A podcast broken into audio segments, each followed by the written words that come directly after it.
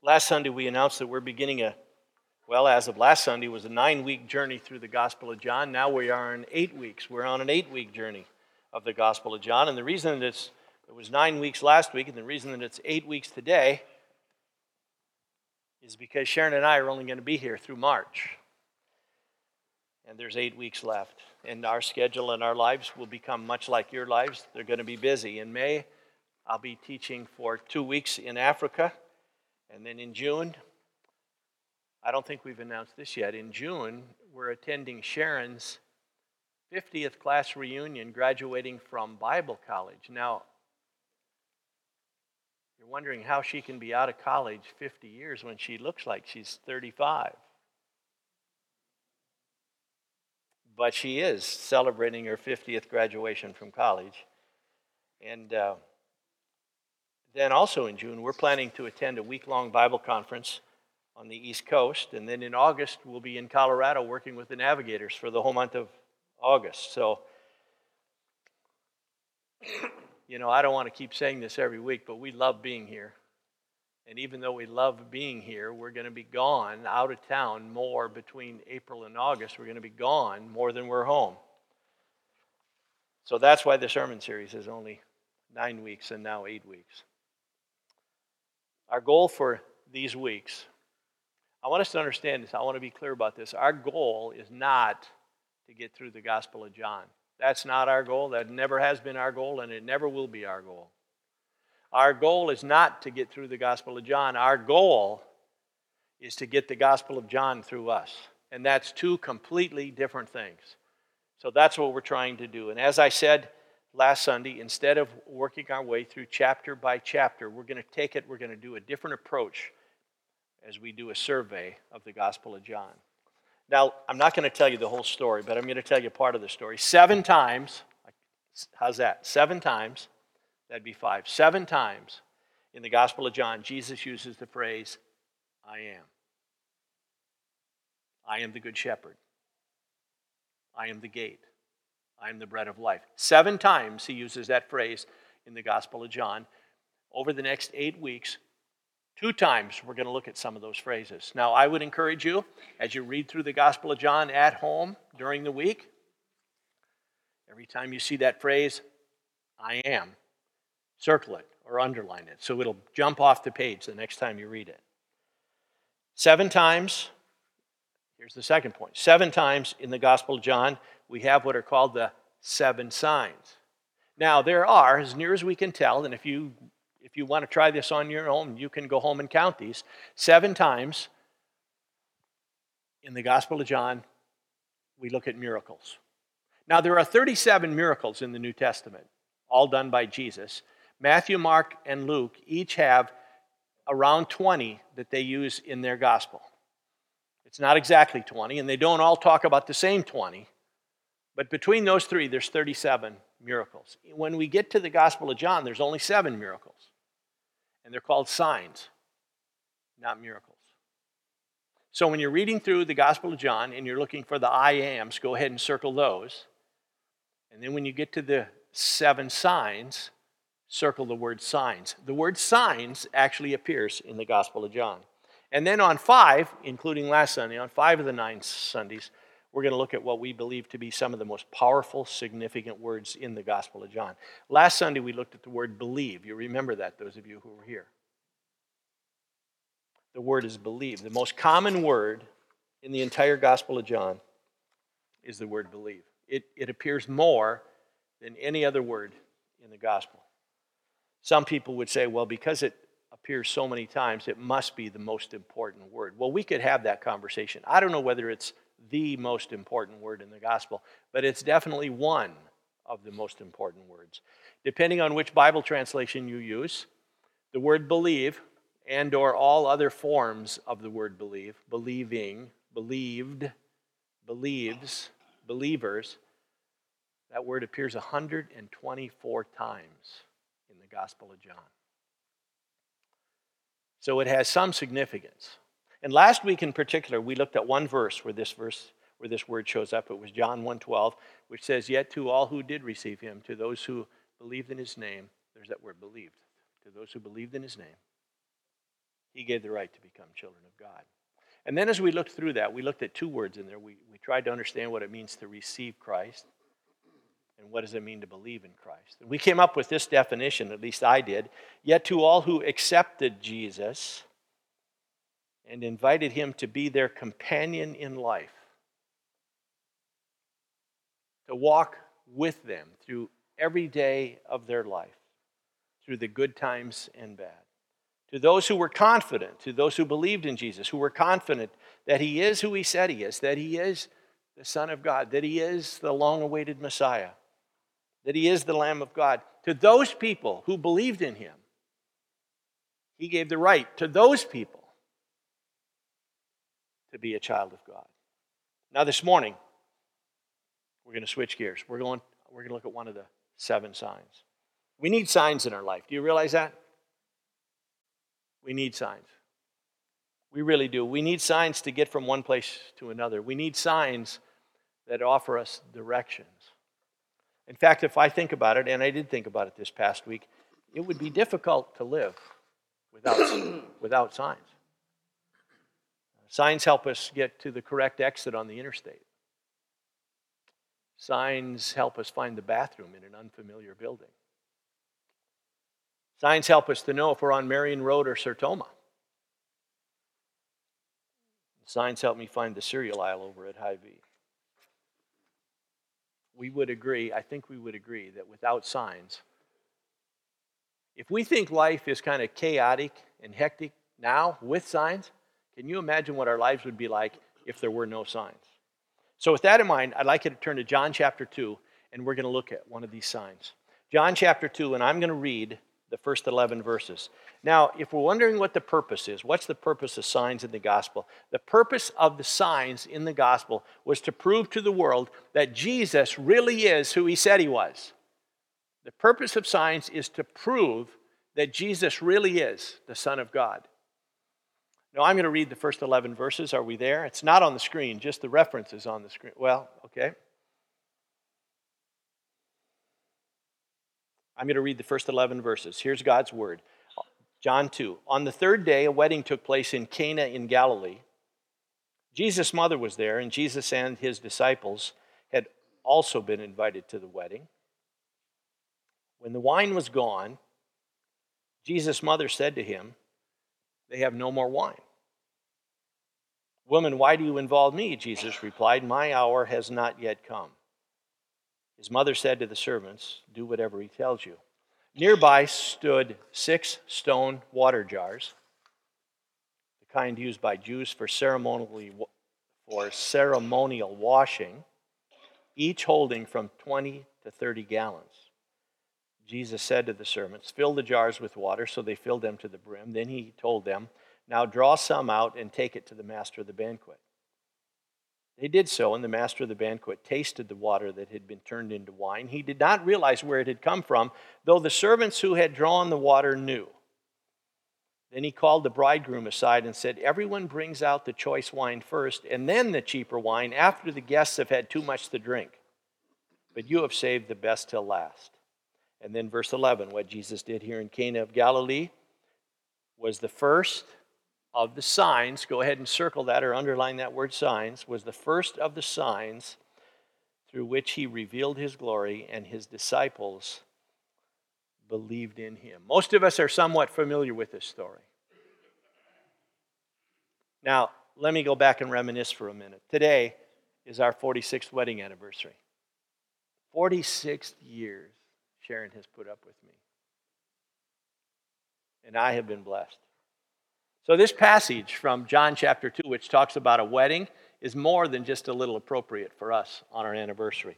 When we got married, I would say that Sharon and I were a lot like those of you who are married. We had little or nothing. In fact, if I think back on it now, I mean, it was a step of faith for us to get married. Sharon had some pots and pans and some dishes, and I had a car and we had Jesus. And that's all we had. And we were committed that we were going to make this work. I can't remember all the details. Sharon's been upset with me from time to time because I can't remember too much about our wedding. And for her, it's ingrained into her memory, and she remembers every little detail. But I do remember this we had, we had pink cookies at the reception. Uh, Sharon had this great idea, and she's right, that since it was the week of Valentine's Day, it would be appropriate that we had pink cookies at the reception. Now, I don't know what else we served. I don't know what we, if we had salads. I don't know if we had sandwiches. I'm sure we had wedding cake, but I remember those pink cookies. Now, I want you to think about our wedding 46 years ago, and I want you to think about this wedding in John chapter 2. If we, 46 years ago, if we would have somehow ran out of pink cookies at the reception, Sharon's mom, she would have been embarrassed beyond anything I can ever imagine. She's a stickler for details and she loves to bake cookies. So she actually baked hundreds and hundreds of those little pink cookies. Not only would Sharon's mom have been embarrassed, I probably would have been embarrassed. Sharon would have been embarrassed. The whole wedding part. I mean, how do you how do you run out of food at a wedding when people are supposed to RSVP and you already know how many people are coming? Well, I don't know about the RSVP thing, but that's what's happening here in John chapter 2. People are invited to the wedding and they ran out of wine. Now, how does that happen? Do you not have any idea how many people are coming? But that's what happened in the Old Testament. And you remember these stories in the Old Testament. All those weddings in the Old Testament, they were happy, they were joyous occasions. You remember the wedding between who was it was? Jacob and Leah in Genesis 29? It went on for days. And the happiness and the, the joy filled days, it just continued one day after the next. In the Old Testament, weddings were really big events. Now, today in our culture, I've never been to a wedding that went on for days and days and days. Usually, there's a wedding, there's a reception, and what, two, three hours, you're home unless you travel for a long distance. But that's how weddings are in 2020. But no matter how long the ceremony lasts, including the short weddings, and Sharon and I were at a wedding, uh, a wedding a couple months ago, the whole wedding lasted seven minutes. So, I mean, we've been at a variety of different kinds of weddings. But for the most part, including that one that was only seven minutes, they're still happy, joyous events. People come to celebrate. And that seems to be what's happening in John chapter 2. Now, I want us to look at the text, and then we're going to try and figure out how do they run out of wine. Let's look at the first three verses. On, th- on the third day, a wedding took place in Cana of Galilee. Well, hold it, stop right there. Let me give you a little bit of history. In New Testament culture, weddings took place on either Wednesday or Thursday. Now, I'm still mixed up on how they counted their days. Okay? There's a part of me that says the Sabbath was the seventh day, and then I've read other places where, no, now Sunday is the first day. The Sabbath is still what we call Saturday, but the Sabbath, or the, uh, the new Sabbath, the Sunday, is now day number one. But there's other places that tell us that when they counted the days, they didn't count the Sabbath. But I know this there's two days in the New Testament when people got married. If girls were getting married for the first time, the wedding was always on Wednesday. No question. Excuse me.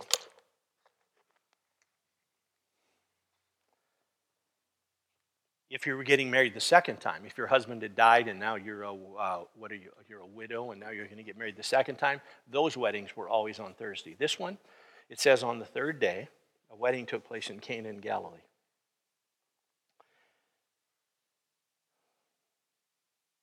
Jesus' mother was there.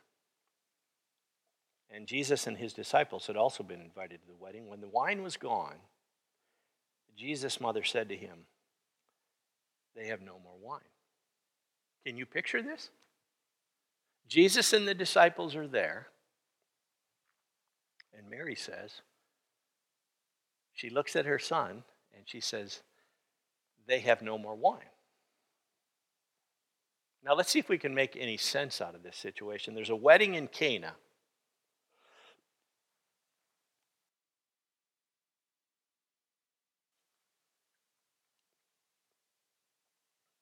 There's a wedding in Cana. And I can tell you this from the bottom of my heart I have looked and I have never discovered why Mary is in charge of this reception. I have no idea. But it sure seems like she's the one in charge. There's a wedding in Cana. And the text tells us that when they run out of wine, Mary turns to her son Jesus and says they're out of wine. And he says, What do you want me to do about it? My, time has not come for me to, to what? To be identified as the long awaited Messiah. Mary is from where? She's from Nazareth. Cana is eight miles north and a little bit east of Nazareth. And Cana is 20 or 25 miles west of the Sea of Galilee. You know, if you and I were going to go to a wedding and it's eight, eight miles away, Gary, you probably drive farther than eight miles to come to church. So you hop in your car. Eight miles in a car today is eight minutes. There are no cars. You're walking. It takes a while to walk eight miles. But somehow Mary ends up in charge. Now, some interpretations, some commentators I've read, say that this was a family wedding, and that's why Mary is in charge. But it's just their opinion. We can't prove that from Scripture. But if we're going to go down that road, I want to take us down another little road for a minute. Since the Bible doesn't tell us exactly, I have another idea. Maybe the wedding, will you let me have my, uh, my idea here? Maybe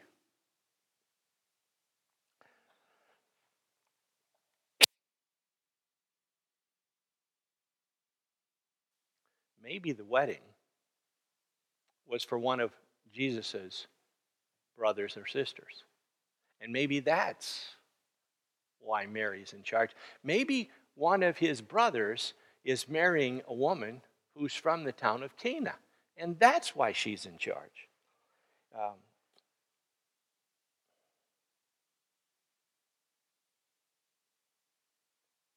I'm missing a passage here.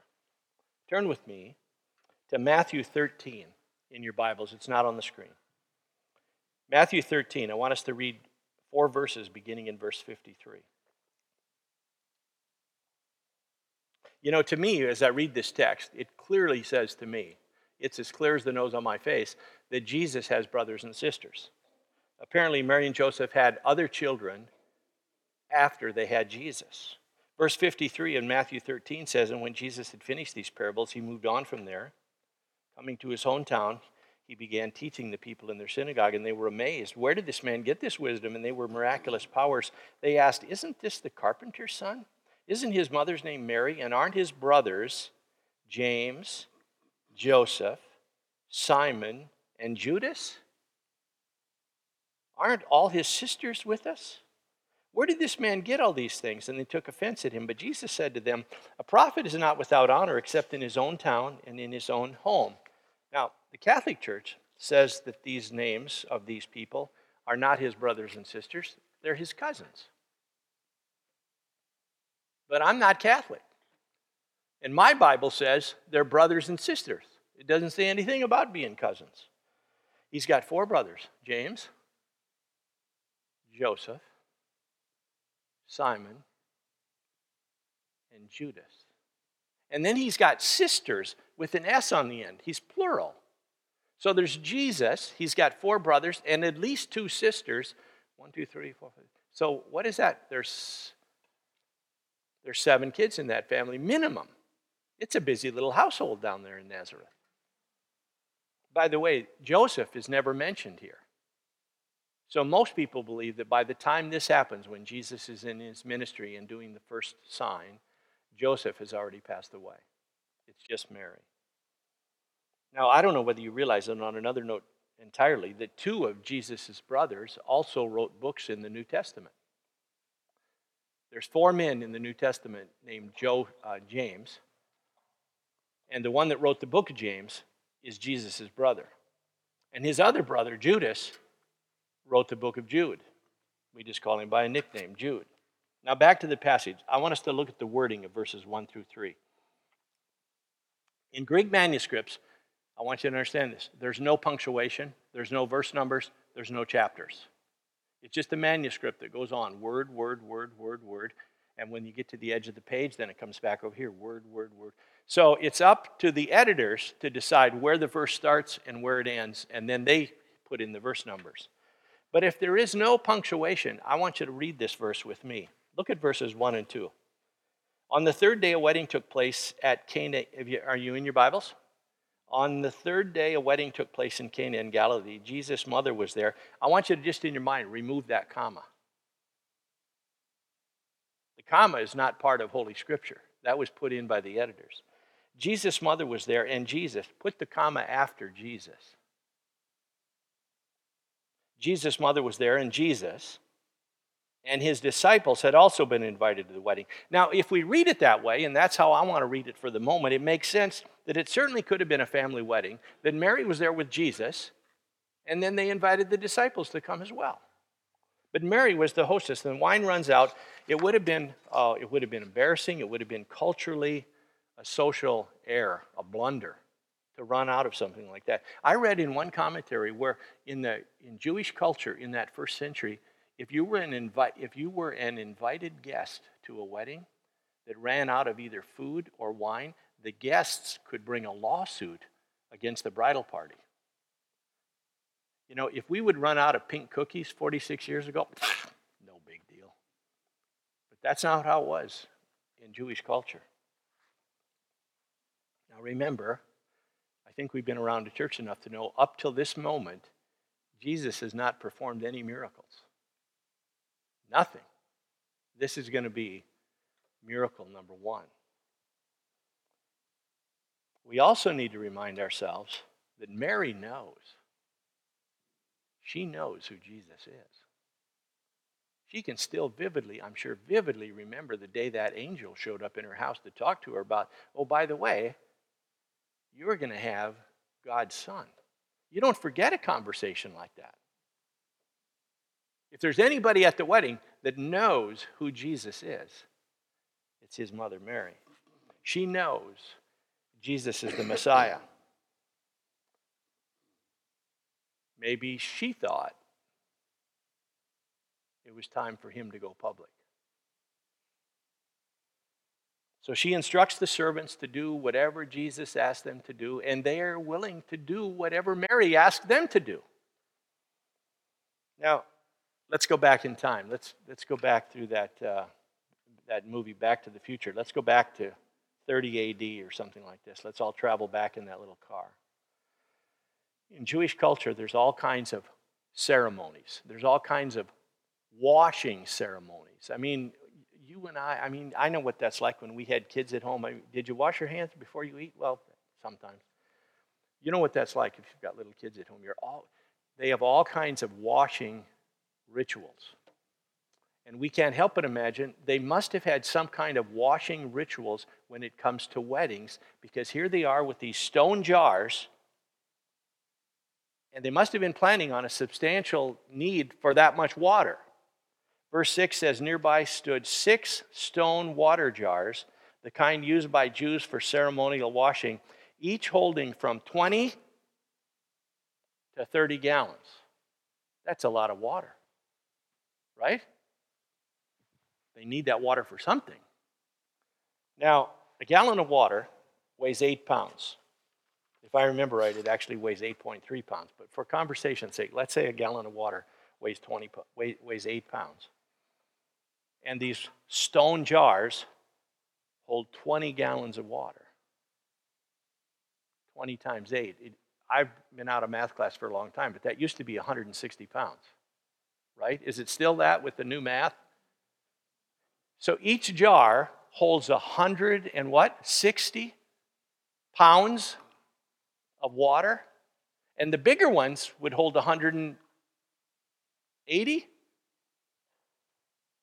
how, how am I doing that? No, 30 gallons, they'd hold 240 pounds. So you can imagine all of a sudden, as we read ahead, the servants aren't going to kick up, pick up that, plus you've got to add the weight of the stone jar. So that's why they're not going to just, Gary, help me with this. Well, it only weighs 240 pounds. We're going to carry six of these up to the master of ceremonies so they can do whatever's needed done. That's why Jesus says, now in verse 8, now draw out some and take it to the master of the banquet. Nobody can carry a stone jar that has 20 gallons of water in it, let alone the 30 gallon jars. And here, now just picture this with me. and We're going to bring this to a close. Jesus, without saying a prayer, without waving his hands, without clapping his hands three times, he turns the water into wine. Right? It's just, it's a miraculous. And the master of the banquet says, and this is how it is in the middle of verse 9 and then on to 10. Then he called the bridegroom aside and said, Everyone brings out the choice wine first, and then the cheaper wine after the guests have had too much to drink. But you've saved the best till last. What the master is really saying, and it's easy to translate this direct from Greek to English, he says, Well, the trick is at the wedding, the way we usually do this is we serve the best wine first, and then after everybody's had too much to drink, what, now just think about that. We've all lived in the real world. After they're already buzzed up a little bit, and they're not going to know the difference, then we can bring out the cheap stuff because nobody's going to tell the difference. What it actually says is after the people are drunk, then we bring out the cheap stuff because nobody's going to tell the difference. But then he says, but you've done things a different way. You've saved the best till last.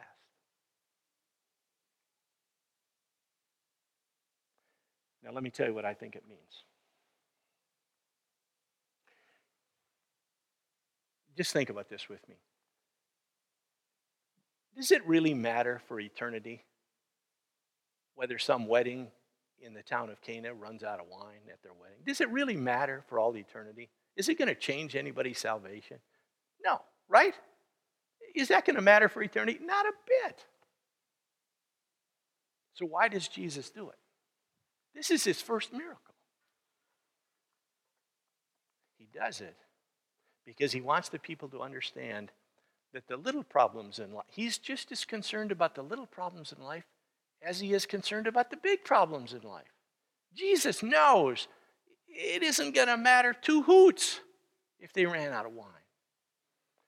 But he performs this miracle because he wants people to understand he is the Lamb of God. He's the Son of God. He's the long awaited Messiah. And because he has God's attributes in his own life, he is omnipotent and omniscient and omnipresent. And he is just as concerned about the little things in life as he's concerned about the big things in life. Dave, I'm convinced he's just as concerned about Terry's cancer as he is the little girl in first grade that forgot her lunch at school. That's who God is. And so we imagine we have all these we have all these big things, and some of us have big things, and some of us have more than one big thing that we keep asking God to pray for. And that's great. But He's concerned about the little things in our life as well. That's what this is all about to remind us that there is a God who sent his son into this world and he loves us and he cares for us and he cares about every little detail of our life. He's just as concerned for the person who's suffering from cancer as he's concerned about that little first grader who forgot her lunch at home. He's just as concerned for the bridal couple who ran out of wine as he's concerned about the Sunday school teacher who ran out of cookies. He's compassionate, merciful and he cares for his children. And he's never annoyed. He never gets annoyed when we come with him, when we come into his presence, asking him to help us with our problems, whether they're big or small. And I read someplace where people now believe, and some of these Bible scholars believe, that that's the way most miracles happen in our world today. They occur in ways that seem so natural that most people don't even recognize them as miracles. Let's pray. And then let's take the offering. Dear Heavenly Father,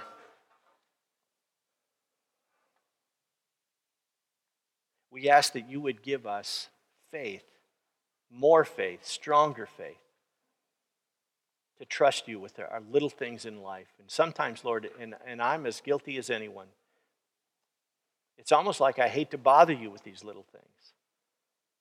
I only want to pray for big things. But Lord, help me to understand that you really do care about all the little details in all of our lives. It's not that you just care about some of us, you care about all of us, and you care about everything that's going on in our life, day after day after day. So help us, Lord, to walk with that kind of faith, to be grateful that we serve a living God, a loving God, a kind, gracious God who wants to be a part of our life. And Lord, we thank you for this offering. We thank you that you've been so faithful in meeting all of our needs up right up until this moment and because of that we can trust you for the future. So we thank you for each gift and for each giver. In Jesus name we pray. Amen.